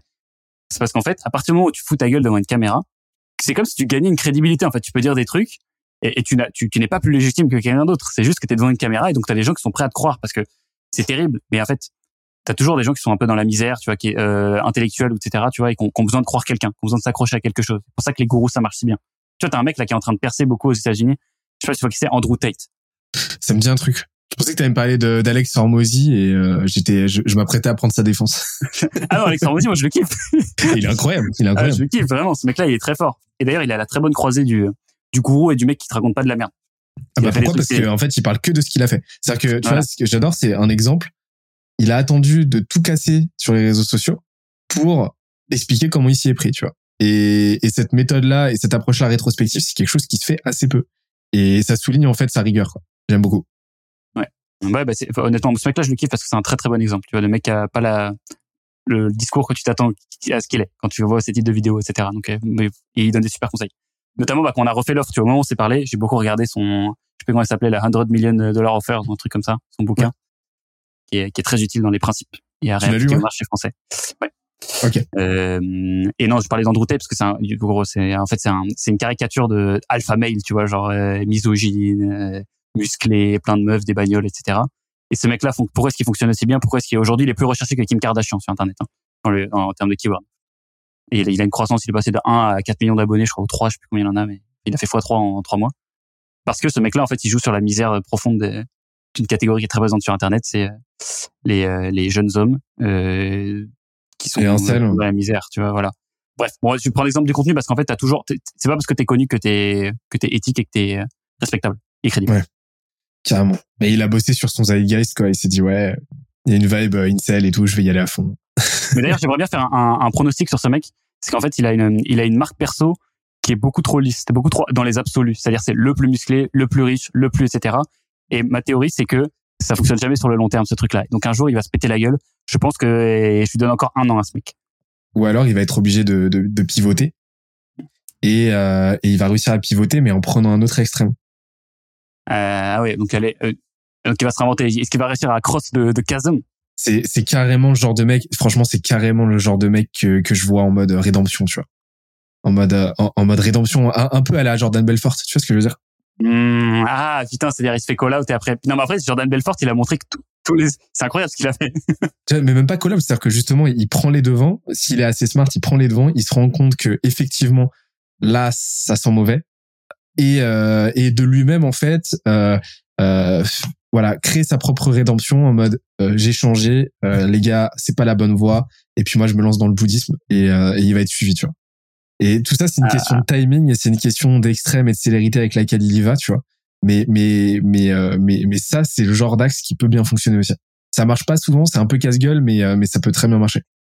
Bah, mon pronostic, on est, on enregistre le 2 août. Je pense que d'ici le 2 août 2023, euh, ce mec-là, il aura eu un scandale et il sera, il sera cancel ou un truc comme ça. Tu vois, parce que c'est quand même un mec qui se fait pas cancel. Je comprends pas comment c'est possible. Tu vois, tout le monde se fait cancel pour rien, etc. aux US. Ce mec-là, on est beaucoup en train de dériver sur la question. Tu me dis si tu veux qu'on se recadre sur ta, Ah, j'adore, j'adore, j'adore. On est là pour Mais, ça. euh, mais, euh, mais ce mec-là, il se fait pas cancel, tu vois. Je, je comprends pas pourquoi. T'as des gens qui disent euh, dix fois moins pire que ce qu'ils racontent et euh, ils se font annuler leur carrière, tu vois, aux États-Unis et même en France. Genre, et ce mec-là, il il raconte des, des dingueries et il est toujours et, euh, liberté d'expression trop lourd. D'ailleurs, on peut pas alerter, il dit ce qu'il veut, hein, mais mais je, je- c'est c'est fascinant. Tu vois. Il dit la même chose, mais genre beaucoup plus assuré et ça marche. Je, bref, c'est- c'est- il me fascine beaucoup ce mec-là. Je déteste le gars, mais je le trouve fascinant dans la façon dont il a construit son business. Bah parce que t'es au bout d'un moment, t'es c'est la stratégie euh, Trump, tu vois. Déjà, au bout d'un moment, ton euh, tes tes tes dingueries, les dingueries sors deviennent un tel un tel amplificateur que euh, que que peu importe le nombre de personnes qui veulent te cancel, tu seras toujours beaucoup plus pourriant qu'eux. Mm. Et la célérité de ton message ira toujours beaucoup plus vite que la, la que la capacité des gens à te faire taire. Et, et en plus de ça, tu deviens tu deviens bulletproof en fait. Tu vois, il y a, il y a un exemple dans le YouTube francophone, c'est euh, Gaël Garcia Diaz par exemple. Tu vois. C'est une youtubeuse beauté euh, qui est pas du tout lisse, au contraire, tu vois, elle a vraiment pris le contre-pied des euh, des, euh, des youtubeuses beauté, qui sont, tu vois, généralement très lisses, euh, assez consensuelles dans leur dans leur image, dans leur prise de position, etc. Elle non, elle y va, elle, est- bourrine, elle n'a rien à faire, elle est elle est vulgaire, elle est tout ce que tu veux. Mais c'est c'est c'est c'est euh, si elle a une position à prendre, elle y va à fond et elle n'hésite pas à être clivante, voire même à blesser des gens. Mais c'est une stratégie super intelligente dans la mesure où tu deviens bulletproof et personne peut t'attaquer parce que de toute façon t'as toujours t'as pris les devants et t'as pris les devants des attaques qu'on pouvait te faire et euh, et, et personne peut t'accuser de euh, de de- d'un des mots les plus répréhensibles aujourd'hui c'est le manque de sincérité le manque d'alignement et de cohérence tu vois Mm. et, et donc en fait c'est un c'est un super attribut à ta marque perso Ouais, c'est des bons exemples, ça, en fait, euh, genre d'antifragilité, tu vois, ou, dans le sens de Taleb. Mais d'ailleurs, tu vois, moi, je me pose souvent la question de me dire, est-ce que ça existe des marques euh, personnelles, mais de pros, qui sont vraiment antifragiles Genre demain, qui peuvent résister à des scandales. C'est-à-dire qu'on dit tellement des, des dingueries ou des trucs clivants dans le passé que peu importe ce dont tu les accuses, ça fait pas de, pas de, pas de différence. je pense que euh, tant que tu restes dans le cadre du légal Ouais. je pense c'est ça l'exemple, en fait, j'avais, j'avais en tête Oussama, en fait, dans, ce- dans ce truc-là. Moi, j'étais, je le voyais vraiment comme l'exemple numéro un de la marque antifragile au possible. C'est-à-dire, je pensais que tu pouvais l'attaquer de quoi que ce soit. Et en fait, il a fait un truc illégal et là, euh, enfin, l'opinion publique s'est retournée contre lui. C'est ça. Bah euh, et, encore, tu vois, tu, re- tu remarques que petit à petit ça revient, etc. Euh, parce que je pense qu'il a une marque qui est, quand même très résiliente. Et si tu, si tu regardes le truc en flux plutôt qu'en stock, euh, c'est un concept que je lui ai emprunté d'ailleurs, flux versus stock. Mais bah tu vois que sa, marque personnelle, tu vois, un petit soubresaut, mais que ça, ça, ça revient. Mais mais je pense que quand tu tant que tu restes dans le cadre du légal, en fait, ce qui va ce qui va faire la pérennité de ta marque, c'est avant tout ouais cette, cette, cette, idée de cohérence sur la durée. Et est-ce que euh, est-ce que tes prises de position euh, euh, restent cohérentes en- entre elles? Est-ce que tes actes suivent ta parole et ainsi de suite je, je, je pense je pense que je pense que c'est surtout ça le facteur prédominant. Mais euh, c'est marrant que tu me parles tout à l'heure de ta ta marque de, de fringues parce que j'ai fait exactement la même dinguerie. J'en ai On a tous commencé par une marque de sap. Guillaume Moubèche aussi et tout, tout le monde a commencé par ça. mais c'est un truc de fou quoi. C'est un truc de fou. Mais mais c'était moi franchement je, je kiffe euh, je, je, je, je kiffe ce que j'ai fait mais c'était beaucoup trop méta quoi. C'était euh, c'était beaucoup trop méta. C'était euh, c'était invendable le truc. Et pareil en fait C'était quoi? en fait c'était euh, je faisais des jeux le, vraiment le, le projet du L euh, du L par par par par excellence quoi. Euh, je faisais des fringues pareil en mode flocage Euh, j'avais j'avais appris Photoshop pour ça j'avais fait chier mon cousin qui est graphiste pour ça et tout. Euh, en fait je faisais des fringues euh, avec des jeux de mots entre la fringue la, la nature de la fringue et euh, et des auteurs. Mais genre truc complètement perché genre euh, par exemple j'avais j'avais un Woody c'était euh, c'était il y avait écrit Woody Allen tu vois. Hmm. tu vois ou pas? Et le, genre le- en fait à l'époque ça prenait pas mal ce genre de délire mais c'était beaucoup trop euh, c'était c'était beaucoup trop méta quoi et euh, en fait les gens comprenaient pas. Et, et j'avais pas trop forcé le truc parce que c'était un projet en fin de MBA c'était un peu pour m'amuser tout ça. Mais euh, mais rétrospectivement je me dis putain je m'étais bien amusé. J'avais le shirt Cobain aussi tu vois. Voilà j'avais des petits trucs comme ça j'avais fait une petite ligne pour m'amuser. Mais euh, je me disais mais pourquoi je me suis lancé là-dedans? J'y connais rien en fringues et j'aime pas ça quoi. Même réalisation. et bah voilà. Rédemption faut qu'on fasse une marque tous les trois avec Guillaume Poubet de ouf. Ce sera vraiment le, à la fin du game. euh, la boucle est bouclée. Vraiment, on s'en fout que ça marche ou pas. C'est juste ouais, revanche perso, quoi. C'est des tellement dur. C'était, mais c'est hyper intéressant parce que ça se vend que par la marque. Donc, euh, tu vois, genre, Mais surtout, je me suis dit, putain, mais c'est un enfer. Genre, tu sais pas le vendre, t'aimes pas ça. Et j'ai regardé les unit economics à ce moment-là. Je me suis dit, mais c'est impossible que j'en fasse quelque chose de ce truc. Impossible. Et j'ai bien fait. Écoute, on a fait, on a fait 50 minutes sur deux questions. Je crois qu'on est bon. là. je suis désolé. non, j'adore, j'adore, c'est trop bien, c'est trop trop bien parce que j'a- j'adore creuser, tu vois. Enfin, t'as t'as compris. Enfin, vraiment, c'est un, c'est un, c'est plus un prétexte pour divaguer qu'autre chose, quoi.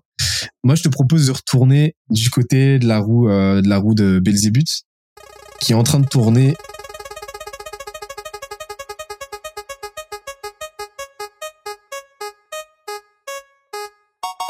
Ah, j'aime bien celle-là. J'aime bien celle-là et en plus, euh, elle est jamais tombée. J'aimerais que tu fasses une euh, déclaration d'amour professionnel à la personne de ton choix. Hmm, J'en ai énormément. Alors, qui je peux choisir pour celle-là? Je vais faire une déclaration à un mec qui s'appelle Jordan dans mon équipe, qui est lead performance manager, c'est-à-dire que c'est le mec qui coordonne les équipes de consultants, euh, qui est une personne. Je t'avoue, je sais même pas quelle étude il a faite, et justement, je voulais me servir de ce point-là comme accroche, c'est parce que c'est un mec qui a redéfini la définition que j'avais dans ma tête de faire du bon taf euh, en tant que consultant, donc en tant que mec qui fait du service. C'est quelqu'un qui est euh, probablement l'une des personnes les plus bordéliques mentalement que je connaisse. Son cerveau, il y a des connexions qui sont, c'est vraiment, je, je sais pas comment ça a été branché à la base, mais il y a une erreur. C'est pas comme ça dans la notice. Mais c'est un mec qui est foncièrement bien intentionné. Tu vois, en fait, je sais pas si on a déjà rencontré des gens comme ça. C'est des gens, tu sais qu'il y a que de la pureté dans leur cœur, tu vois. Il y a des gens, ils font plein de conneries, mais euh, mais euh, ils veulent de mal à personne. Donc ça, ce truc-là. Et ensuite, c'est un mec qui a un don de se faire pote avec n'importe qui. Et quand je dis n'importe qui, c'est pas juste le mec qui va dans un bar et il se fait pote. Le mec qui va te voir un, un gars d'une boîte de CAC 40. Le mec qui euh, que tout le monde il demande à tout le monde que, tout le monde le vous voit, pardon, tu vois, genre tout le monde a peur de lui, etc. Jordan, il va le voir. Il ressort au bout d'une heure et demie. C'est ils sont meilleurs potes, tu vois. et en fait, ce, mec-là, pour te dire, il a fait des trucs. Il s'est mis en coloc. Il, il s'est mis en coloc avec un client. Tu vois, il a accompagné un client. Après, ils sont ils sont allés en coloc. Il a recruté une cliente. Il fait des trucs que je, je, je c'est jamais le mec Dieu merci, on n'avait pas de fiche de recrutement et de process trop euh, fait euh, au début. Il aurait jamais passé le process si on avait une fiche. Et pourtant, c'est l'un des meilleurs mecs de Kodak. Voilà. C'est incroyable. Pourquoi la sérendipité, tu vois, à un moment donné aussi, euh, t'autoriser une, une liberté dans tes process, c'est important. Et j'aimerais rebondir sur, j'en ai parlé tout à l'heure de votre INPS, mais apparemment, enfin, vous avez une vibe de fou, euh, vous avez une vibe de fou quand même au sein de Kodak, de ce que j'en ai compris. J'aurais pu complimenter aussi ma, RH Emily et, euh, Lorenzo qui bosse aussi en RH chez nous, euh, qui, oui, bah, dont, le travail, ils sont globalement responsables hein, de cette métrique aussi. On a 92 de NPS, c'est ça le, la dernière chiffre. L'objectif de RH, c'est plus de 90 tout le temps, parce qu'en fait, on n'a jamais fait en dessous. On a fait 89 en moins, je crois. Euh, mais et, honnêtement, je, il y a plein de choses qu'ils ont mis, enfin qu'ils ont mis en place, et mais je, mais je saurais jamais pas trop l'expliquer en fait. Pourquoi est-ce que les gens se sentent bien? Vous êtes en full remote? Vous voyez tous les deux mois à peu près? Ouais, c'est ça. Tout, on se voit tous les mois avec des verres, tous les deux mois en coworking et tous les 4-5 mois en gros team building. Ok. C'est quoi les retours quand tu leur poses la question à tes, à tes salariés? Qu'est-ce qu'ils te répondent euh? bah, C'est qu'on a quand même une grande majorité, même avec 40 personnes, qui ont l'impression que c'est, euh, enfin, qui ont le sentiment que c'est leur boîte, en fait, à eux. Et, euh, et ça, je j'ai pas réussi encore à écrire une notice de comment est-ce qu'on a fait. Je sais pas pourquoi. Bah, ça corrèle pas mal à une de tes valeurs. Tu m'en avais parlé, c'était Onit. Ouais, c'est ça. Mais après, je veux dire, tu, en fait, ils vont pas, tu vois, les valeurs, certes, ils y adhèrent. Je sais pas si c'est notre doc de culture qui a fait que les gens se sentent bien comme ça. Mais il y a un truc global qui fait que quelqu'un rentre chez Kodak et, bah, soit ça se passe très bien, soit ça se passe très mal. Mais les gens pour lesquels ça se passe très bien et qui sont une grande majorité, on a recruté, et ben, ils sont super contents et, et, je, je, sais pas, honnêtement, je sais pas dire pourquoi. Je, plein de choses conscientes qui sont mises en place par mes RH, des, des points de suivi, etc., des trucs de, qui sont connus, tu vois, des managers. Mais je pense qu'il y a un truc plus méta que je saurais identifier d'ici un an quand j'aurais bien réfléchi dessus, mais là, je sais pas comment dire. Bah écoute, on, on, on en reparlera dans un an euh, pour euh, le format de l'été euh, où on sera où on sera bourré la caipirinha en mangeant, en mangeant des hot wings à un million de Scoville. on va tout cumuler. Allez. Et, et, et Jordan, alors c'est une vraie question parce que Jordan, c'est un vrai. alors déjà, on te salue, Jordan, mais c'est un vrai sujet parce que de ce que j'ai compris, c'est un électron libre à pas mal d'égards. comment ça s'est passé pour euh, justement euh, lui offrir l'espace, tu vois, euh, pour pour pouvoir exprimer bah, son tempérament, sa personnalité, ses compétences aussi? c'est un vrai sujet, surtout au début quand quand quand t'es en train de te structurer, etc., où t'as tendance à être peut-être un peu rigide avec tes process et j'en sais quelque chose. Comment ça s'est passé? Alors je pense que déjà il arrivait au bon timing de la boîte, c'est-à-dire qu'il arrivait assez tôt pour que ce soit pas assez structuré et donc en fait euh, trouver tout seul son taf. Et euh, c'est quand même quelqu'un qu'on a beaucoup managé au démarrage, mais qui ensuite a déployé ses ailes et fait son truc maintenant. Mais en fait, je, je serais mentir que de dire qu'on a volontairement, on a volontairement laissé de la place pour s'exprimer, etc. C'est plus qu'en fait, on avait tellement de sujets euh, plus prioritaires que de manager, enfin micromanager, qu'en fait, bah, il s'est fait sa place tout seul. Et on a été assez tolérant avec le fait de que ça soit fait différemment. Tu vois. Bah, parce qu'en fait, il y a quand même un, tu vois, ça, toutes les qualités ont des inconvénients. Et là, l'inconvénient souvent d'un mec comme ça, ça va être la structure. C'est-à-dire que c'est un mec qui est performant, mais qui est, par exemple, qui a du mal à avoir un raisonnement structuré. C'est-à-dire, euh, j'ai découvert ça, donc j'ai agi là-dessus, ça a donné tel résultat. C'est un peu dur à faire. En fait, on l'a mis dans une position où il a pas besoin de faire ça. Il a besoin juste de vibrer avec les clients, de comprendre ce qu'ils veulent. C'est un mec qui va être très bon pour de récolter un feedback client, mais plus loin que ce que le mec voulait dire. Euh, ça, c'est très fort parce qu'il sent bien les gens. Et ouais, honnêtement, je, ouais, je, je me rends compte, j'ai pas trop de mode d'emploi. Je suis désolé, je suis pas le bon, bon entrepreneur qui donne des leçons euh, sur ces trucs-là. Je sais pas trop comment ça s'est passé. Bah, c'est, c'est, c'est là qu'on voit qu'il y a pas énorme, il y a pas des playbooks pour tout non plus, quoi. Mm. C'est, c'est faire confiance. Et là, en fait, vous l'avez ressenti et ça s'est, bien passé. Et en plus de ce que je comprends, c'est un vrai extraverti. Ouais. Euh, c'est un, un vrai extraverti, un vrai intuitif euh, et, euh, et un vrai empathe. Donc, euh, bah, forcément, euh, si vous l'avez laissé, euh, on va dire, échafauder un petit peu son, son rôle au sein de la boîte, et ben, ça donne quelque chose aujourd'hui il performe à fond, quoi. Trop bien. Ouais. Et ben, encore une fois, coucou Jordan. On te dédie cette Jordan. prochaine question de la chance qui tourne, qui tourne d'or et déjà. Ça ralentit et je l'espère sympatoche. Ah, j'aime bien celle-là. Il y a que des questions euh, Dragon Blanc aux yeux bleus aujourd'hui, c'est bien. Elle va être deep, je te préviens. Comment te vois-tu dans 30 ans? Dans quel monde aimerais-tu vivre? Bon, alors, La réaction, Vous voyez pas la réaction, mais là, c'est dur. Ça, il se ça se tient le visage.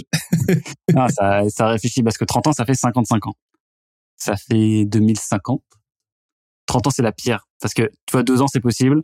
150 ans, tu peux prévoir à peu près des trucs. Euh, ou 100 ans, tu vois, mais 30 ans, c'est un peu au milieu de... Là, c'est plus une, euh, c'est plus une uto- ton utopie personnelle que euh, que des projections, tu vois. J'ai- J'aimerais bien... Enfin, bon, je, je, je, vais avoir envie de dire que j'espère que la proportion de personnes entreprenantes dans la population sera la plus haute possible. Pas forcément d'entrepreneurs, mais entreprenants. Mais après, tu vois, je... Je sais pas parce qu'en fait c'est assez compliqué de, voir le contexte. Je peux dire tout ce que j'ai envie qu'il se passe, mais euh, dans 2050, imaginer le contexte, étant donné tu vois les directions dans lesquelles on va sur plein de facteurs, c'est assez dur de savoir si les trucs que j'ai dans ma tête, les utopies, se- peuvent se réaliser. Donc moi j'ai envie de quoi? J'ai envie que les gens puissent euh, aller suivre leur passion comme ils veulent, euh, avec ou enfin je sais que l'entrepreneuriat c'est une bonne façon de le faire et trouver une façon de de pas se faire fouetter par un boss. Ça tu vois c'est vraiment le truc qui me rend triste. Les gens qui se font par un boss toute leur vie et qui qui meurent avec des regrets, tu vois. Genre ça c'est vraiment pff, ça c'est chaud.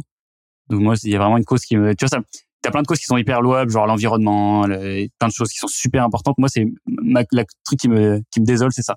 Ça, c'est les gens malheureux dans ce qu'ils font. Euh, et c'est un truc pour lequel je serais prêt à me battre. Donc, je pense que ouais, ce sera ça ma, mon, un peu mon mon moto euh, global. Et sinon, en perso, moi, j'espère avoir monté plusieurs boîtes. En fait, euh, une boîte pour l'argent, une boîte pour euh, le lifestyle et une boîte pour la gloire. En 30 ans, normalement, ça devrait être possible. Comment tu, c'est quoi une boîte pour le lifestyle? Bon, alors, en gros, dans l'ordre, normalement, souvent, ça fait plutôt genre argent, gloire, lifestyle. Je pense que hum, argent, c'est bah, régler euh, toutes les problématiques financières de ta vie qui te permettent de ne pas avoir à faire un choix selon comment est-ce que ça va te rapporter ou pas. Seconde chose, c'est la gloire, ça veut dire me laisser une marque dans quelque chose. Donc, c'est genre, moi, j'ai assimilé beaucoup ça à des boîtes comme Uber, où t'as changé vraiment quelque chose. Tu as, eu un impact, à un moment, t'as as révolutionné un marché. Ça, j'aspire beaucoup à ça. Et la troisième chose, c'est une fois que t'as accompli ce que tu voulais accomplir, même si jamais vraiment terminé, t'as pas de ligne d'arrivée, c'est tu fais un truc, pas pour la fin, mais pour le chemin. Où tu te dis, écoute, tu pars, euh, au lieu de partir du type de boîte, tu pars de, euh, voici à quoi j'aimerais bien que mon quotidien euh, ressemble, et comment je peux faire une boîte qui va me permettre de le faire. Donc ça peut être un truc, je sais pas, ouvrir un bar, ou euh, un resto, un truc, et un truc qui va me permettre d'avoir les expériences que j'ai envie d'avoir. Euh, C'est vrai que dans un horizon à 30 ans, c'est carrément jouable. Et là, t'es quand même bien parti pour régler la première euh, première euh, partie de l'équation, quoi. Ah, non, faut pas se jinxer, faut pas, faut toucher du bois quand on dit ça parce que ça peut se péter la gueule à tout moment. T'es bien je- parti. J'ai dit t'es bien parti. Pour l'instant, moi, j'ai argent et, et lifestyle. Enfin, j'espère résoudre un peu ces deux trucs avec avec Kodak. Euh, plus argent que le lifestyle. Je pense, j'ai l'impression pour l'instant, même si c'est un peu en train de switch-shifter dans ma tête, qui a été un peu d'ailleurs une des conséquences de de, ce- de cette petite chaleur financière euh, de début d'année. Et, et euh, voilà, gloire, on verra plus tard. Bah écoute, hâte d'aller euh, d'aller boire un d'aller m'en jeter un au, au coup d'Akbar. Eh ben, écoute, avec plaisir. Très très hâte. On aura des t-shirts entrepreneurs. c'est ça. Il y aura le Scalesia Box. Eh ben parfait. On retourne du côté de la roue de la hum, de la haine.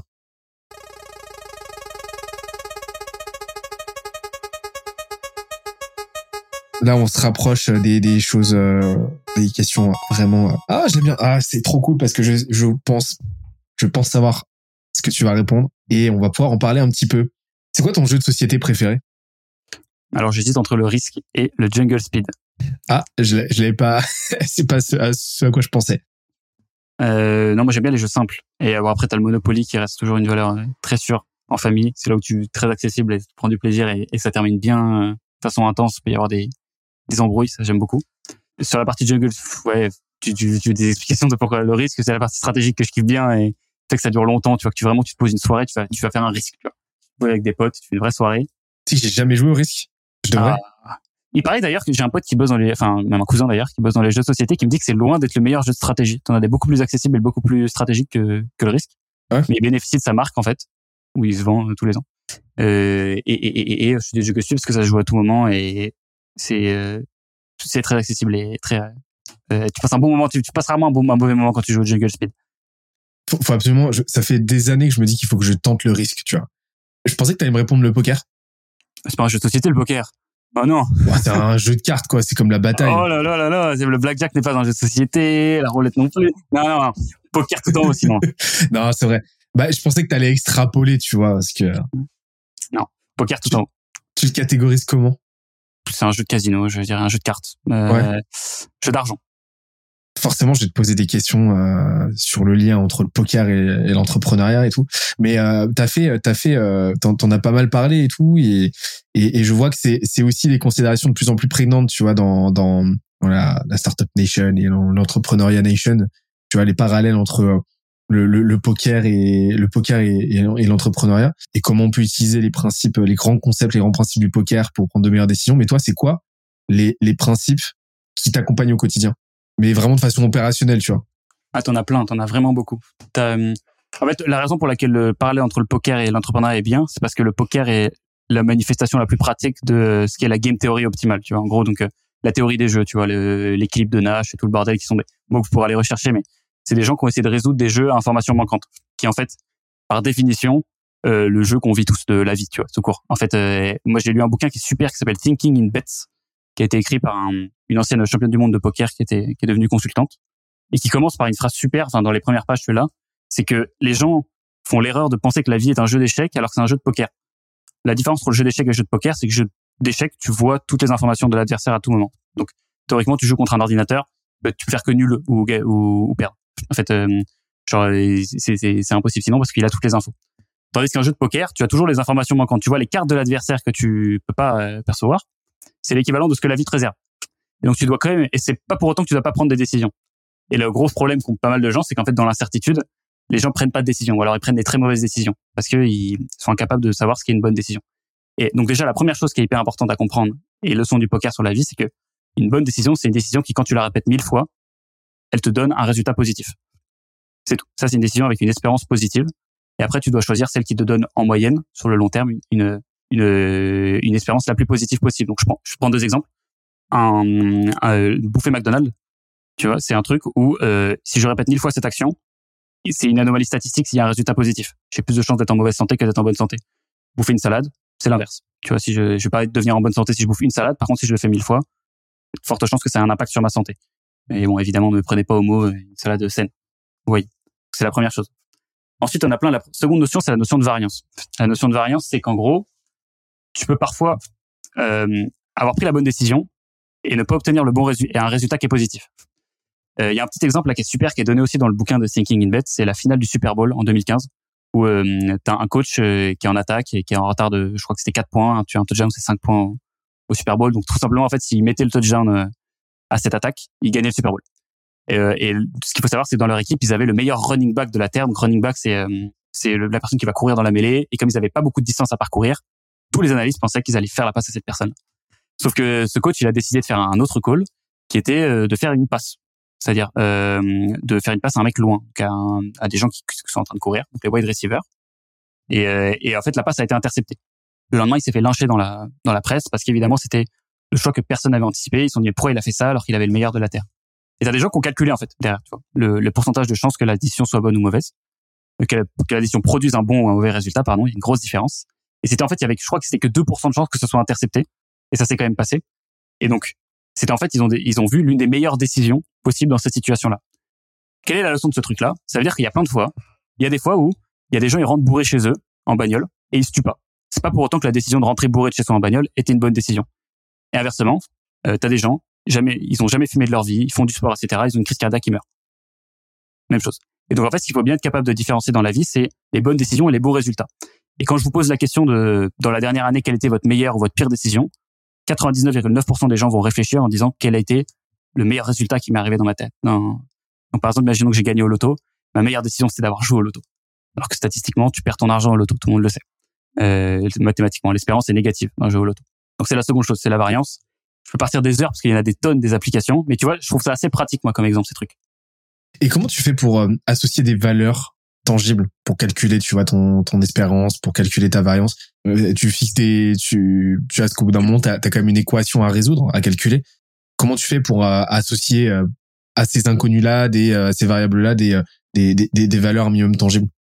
Alors, deux réponses. Déjà, tu peux le faire a posteriori si jamais tu as vraiment envie de te poser sur le détail, mais la majorité du temps, tu le fais pas.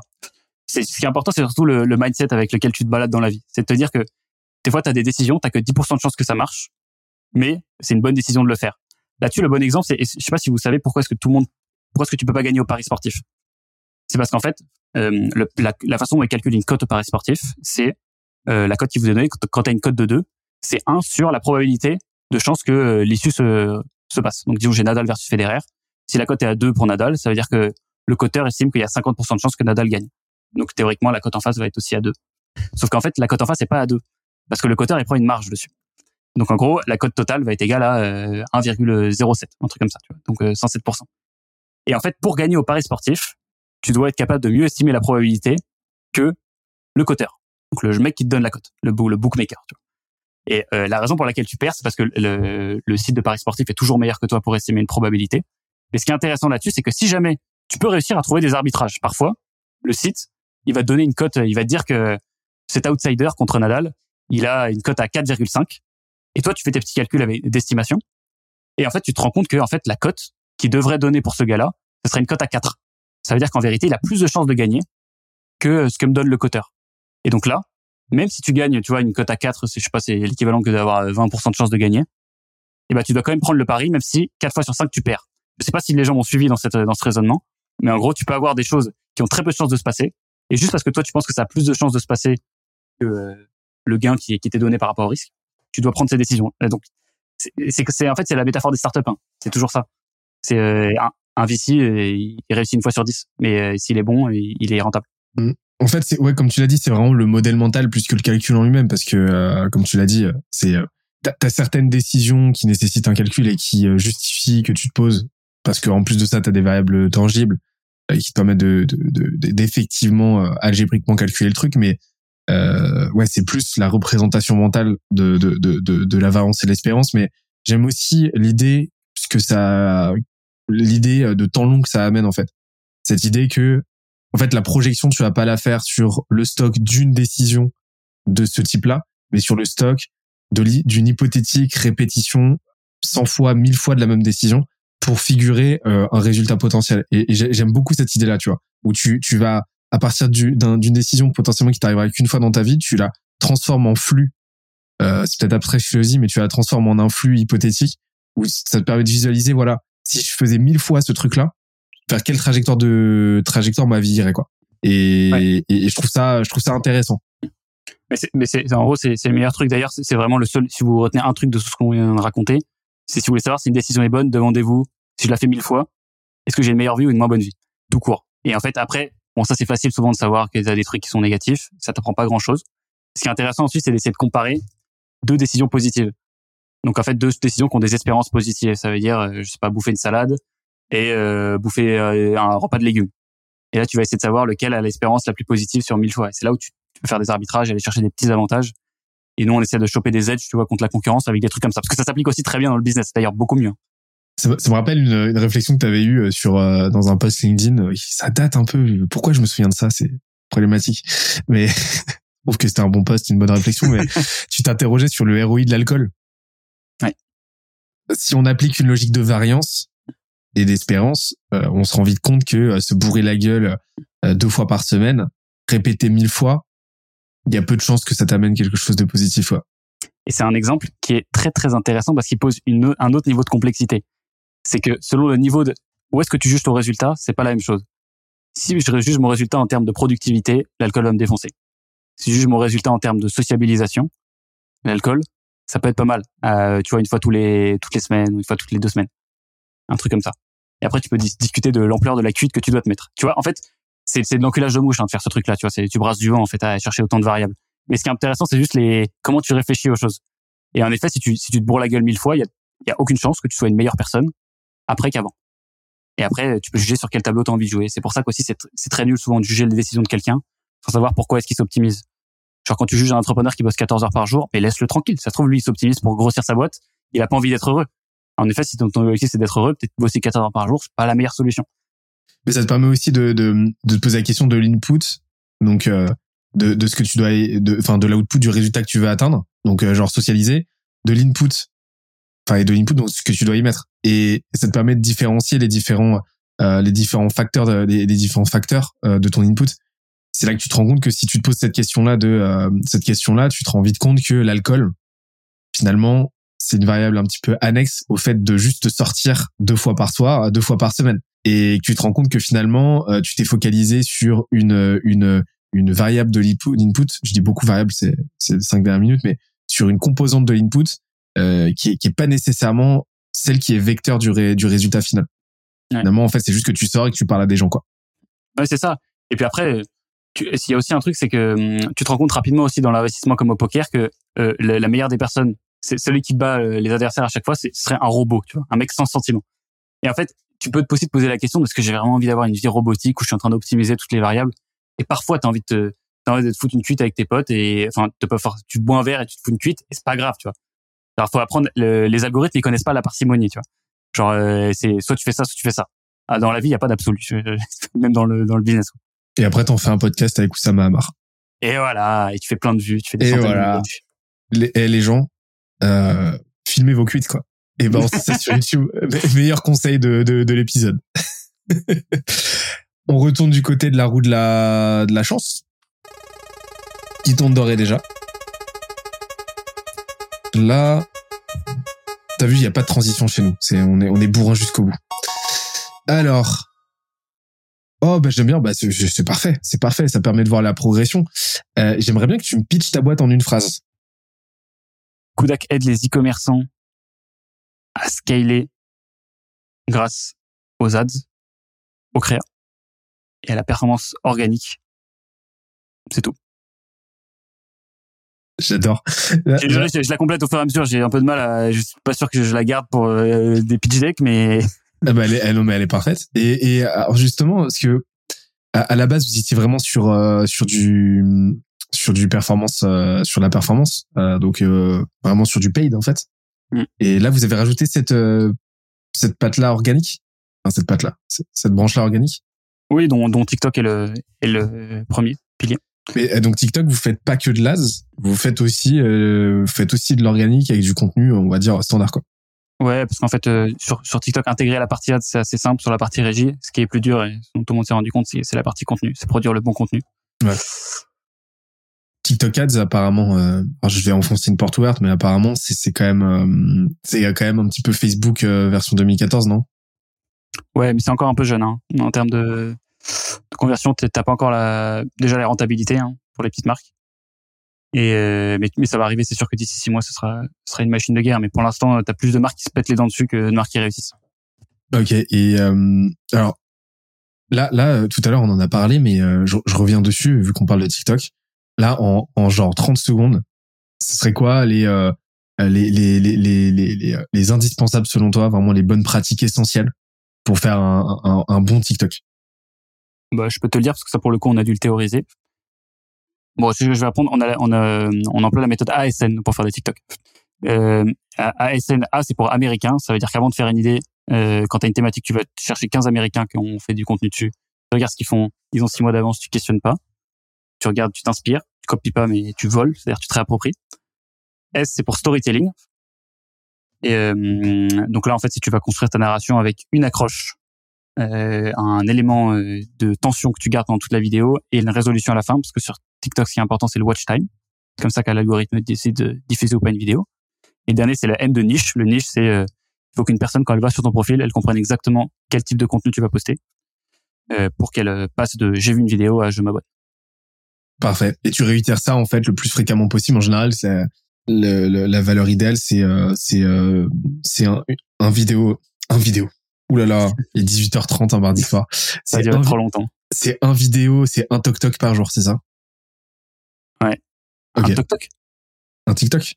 Pardon, ah, attends, ok, j'ai j'ai un petit bug en fait sur la sur la ligne. J'ai bugué. Euh, bah après la cadence, t'as pas de cadence i- idéale sur euh, sur TikTok, hein, mais tu sais, en fait, tu n'as pas de borne sup. C'est ça qui est sympa par rapport aux autres. C'est-à-dire que tu peux poster 5 6 fois par jour, euh, personne t'en voudra. Quoi. C'est ça, ça et c'est les, les, les vidéos ne se cannibalisent pas les unes les autres en termes de, de portée, etc. C'est ça qui est cool. C'est ça. Ce qu'on a longtemps cru sur LinkedIn, alors que en fait, non, pas du tout. Et bah écoute, parfait, parfait. Je te propose qu'on on termine tranquillou là. Euh, euh, là, on se donne encore euh, deux trois questions, mais on fait vite à chaque fois dessus. Ça te dit? TB, super. Bon. Et on termine tranquillement avec la prochaine question. Encore une fois, sans transition. Il reste plus beaucoup de questions. hein. Donc là, je pense qu'on va tomber sur du lourd. Hop là. je l'aime bien, elle. Je l'aime bien. C'est quoi la blague qui t'a fait le plus rire? Ta blague préf? Ah, je pense que c'est des blagues euh, absurdes, alors qui n'ont pas de sens. Il y en a une qui m'avait beaucoup fait rire à l'époque. C'est quelqu'un qui m'avait dit, euh, c'est l'histoire euh, d'un enfant. Il est sur euh, une balançoire, il se balance et il tombe. Pourquoi? Bon, je lui demande pourquoi. Il me dit euh, parce qu'il a pas de bras. Et euh, en fait, t'es pris entre de la confusion et envie de rire, et euh, tu comprends pas. Et moi, j'aime beaucoup ce genre d'humour. Je pense que celle-là, elle est vraiment à la croisée entre euh, entre l'humour absurde et l'humour noir, quoi. Ouais. Et euh, je trouve que ça fait le meilleur humour. Tu vois, tu vois un petit duo entre Arnaud de sa mère et, et Jérémy Ferrari, c'est toujours c'est toujours exceptionnel, quoi. Parfait. Bah tu vois, c'est bien, on gagne en, en Moi, je te rapidité. fais rapide, là. hein. Je, je, je relance pas forcément sur le sujet, mais Ah je bah non, mais bien. Bah, on va pas non plus. Là, on va pas non plus. Tu vois, on peut pas trouver des parallèles sur tout, genre. Bah du coup, c'est bien que tu me parles des enfants qui ont pas de bras parce que Alors, ça tourne, ça tourne, ça tourne. De nouveau avec cette fois-ci. Hop. Ah, j'aime bien celle-là. J'aime bien. Celle-là, elle va être facile. Ça va être facile de rebondir dessus en plus. C'est quoi le sujet qui te préoccupe en ce moment? Euh, bah, je, je pense que c'est un sujet qui me préoccupe depuis déjà longtemps, mais on en a déjà parlé en fait avant. C'est euh, moi ce que j'aime pas, c'est enfin bon, c'est un petit peu, c'est un peu une conséquence de ce que je racontais tout à l'heure, c'est euh, la pensée unique. C'est c'est un peu le, le fait que je pense que l'ornière montre le chemin, c'est-à-dire qu'en gros il y a un chemin, tout le monde doit le suivre, et, euh, et tu te fais jeter des pierres si tu sors du chemin. Ce qui est pas mal maintenant avec l'entrepreneuriat, c'est qu'on commence à avoir une bonne ornière, tu vois, dans l'entrepreneuriat, donc tu fais moins jeter des pierres quand tu entreprends. Par contre, quand tu fais des trucs différents en entrepreneuriat, tu vois, le building public tout court, ce truc, c'est euh, les gens ils comprennent pas en fait. Ils pensent qu'à partir du moment où tu partages du contenu en ligne, t'es arrogant, un but de toi-même. Et ça n'est jamais vu comme du partage. Tandis qu'aux US, c'est plutôt vu comme ça. Euh, donc le sujet qui me préoccupe en ce moment, c'est une manifestation que je vous donne là, que je vous donne là, c'est euh, le fait de confondre euh, les goûts et les jugements sur quelque chose. Quelque chose qui est aussi très présent sur euh, et, qui est un peu un mal, tu vois, global de euh, j'ai un jugement binaire sur quelqu'un. Par exemple, Oussama, c'est un très bon exemple de quelqu'un qui invite à se poser des questions. C'est quelqu'un moi que j'adore, qui a eu un héritage de ouf sur la Startup Nation, qui a fait des trucs de ouf et qui est un mec qui, a profondément été gentil avec moi. J'ai aucune raison de ne pas l'aimer. Et à côté, c'est un mec qui a, on est quasi sûr, volé 3 millions, tu vois, qui a pris 3 millions à des gens. Euh, et ben, ça n'empêche pas, tu vois, de t'as deux, t'as deux poids, t'as t'as deux façons différentes de juger quelqu'un. Et les gens sont incapables de faire ça. Tu vois, la nuance est un peu en train de mourir dans notre ère où en fait, faut faire du, faut faire du simple, du clivant. Tu t'en rends compte sur LinkedIn aussi. Faut partager des idées simples. Faut surtout pas mettre de nuances, sinon tu fais moins d'engagement. Euh, moi, ce qui m'embête, c'est ça, c'est le manque de pensée critique et nuancée. J- J'avais, tu vois, je modélise ça comme un, comme, euh, comme des prismes en fait. Tu vois, on a tout, on a tous des prismes qui nous permettent de voir le monde. Et, et, euh, et sauf que ces prismes, en fait, au bout d'un moment, deviennent mutuellement hermétiques parce que ils nous définissent et que tu vas, euh, tu, ils vont devenir des briques en fait sur lesquelles tu vas construire ta propre, ton identité propre.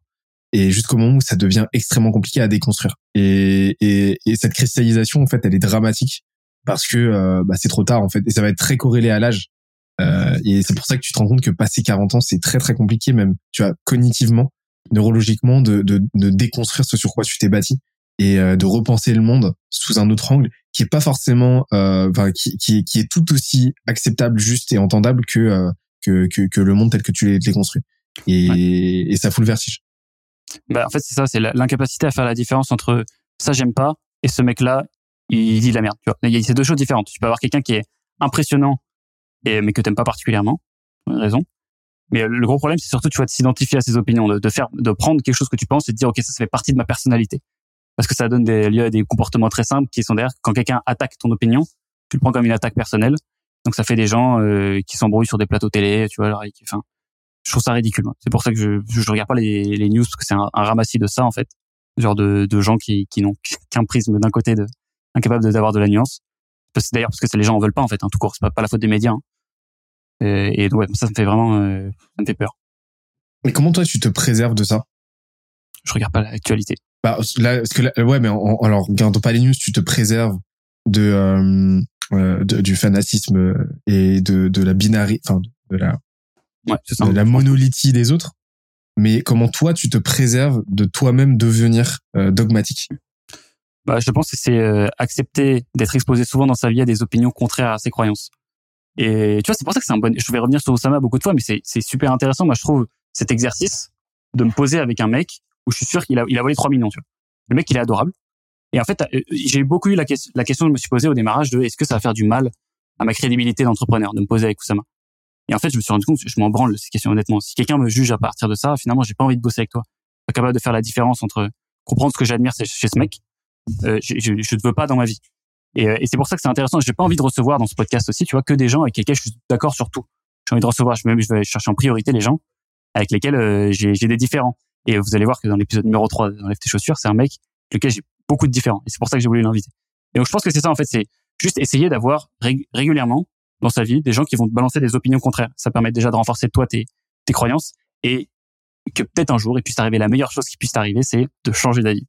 Et ça, c'est magistral et la plupart des gens sont pas capables de le faire parce qu'ils sont trop identifiés à ce qu'ils pensent. donc c'est trop dur, il y a trop de friction à changer d'opinion.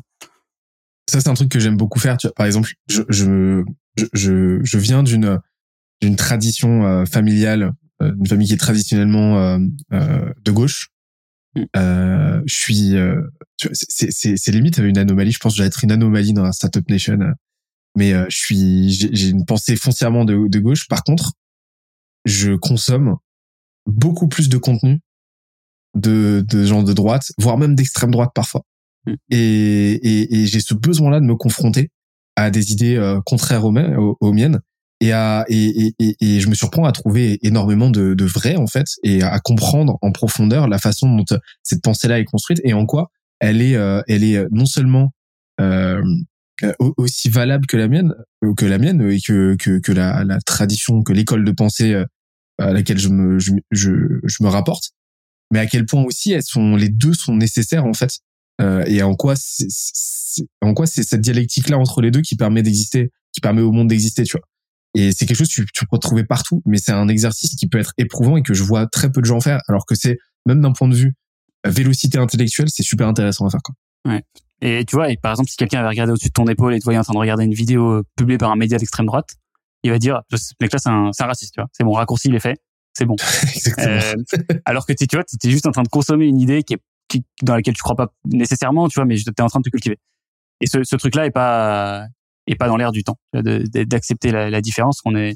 D'ailleurs, c'est pas forcément, je dis l'air du temps, mais c'est vraiment une phrase de vieux, ça. C'est, c'est juste, ça a toujours été comme ça. Tu mets toujours les gens dans des casques, c'est plus facile. Système 1, système 2 euh, de l'autre, là, je sais plus comment il s'appelle, Kahneman. Euh, parce que c'est plus facile. Tu, tu, gagnes du temps intellectuel, en fait, à catégoriser les gens comme ça. Donc faut l'accepter. Je même je trouve faut jouer avec en fait limite. Tu vois, tu sais que les gens ils vont te foutre dans des cases. Essaie de choisir les cases dans lesquelles euh, tu veux qu'ils te foutent. Exactement. Et donc toi tu vas plutôt dans le sens du euh, tu vas plutôt dans le sens du vent quoi. Bah en fait tu regardes dans quel euh, euh tu vois il y a un post que tu avais fait que j'avais beaucoup aimé. c'était je sais plus où est-ce que tu l'avais dit, c'était je sais plus percer sur LinkedIn, c'est devenir une caricature de soi-même. Tu avais dit un peu je sais plus. J'aime beaucoup ça parce que euh, t'as plein de gens qui vont se jeter sur toi pour, pour le contredire. Mais en fait, c'est, c'est exactement ça. C'est choisir dans quelle case tu veux que les gens te foutent. Parce que tu sais que dans tous les cas, ils ne dépasseront jamais ce, ce clivage de, foot, de foutre dans des cases. Donc finalement, ok, soit une caricature, tant mieux. C'est le meilleur truc à faire sur les réseaux sociaux. Et comprends bien que les réseaux sociaux, c'est pas la vraie vie.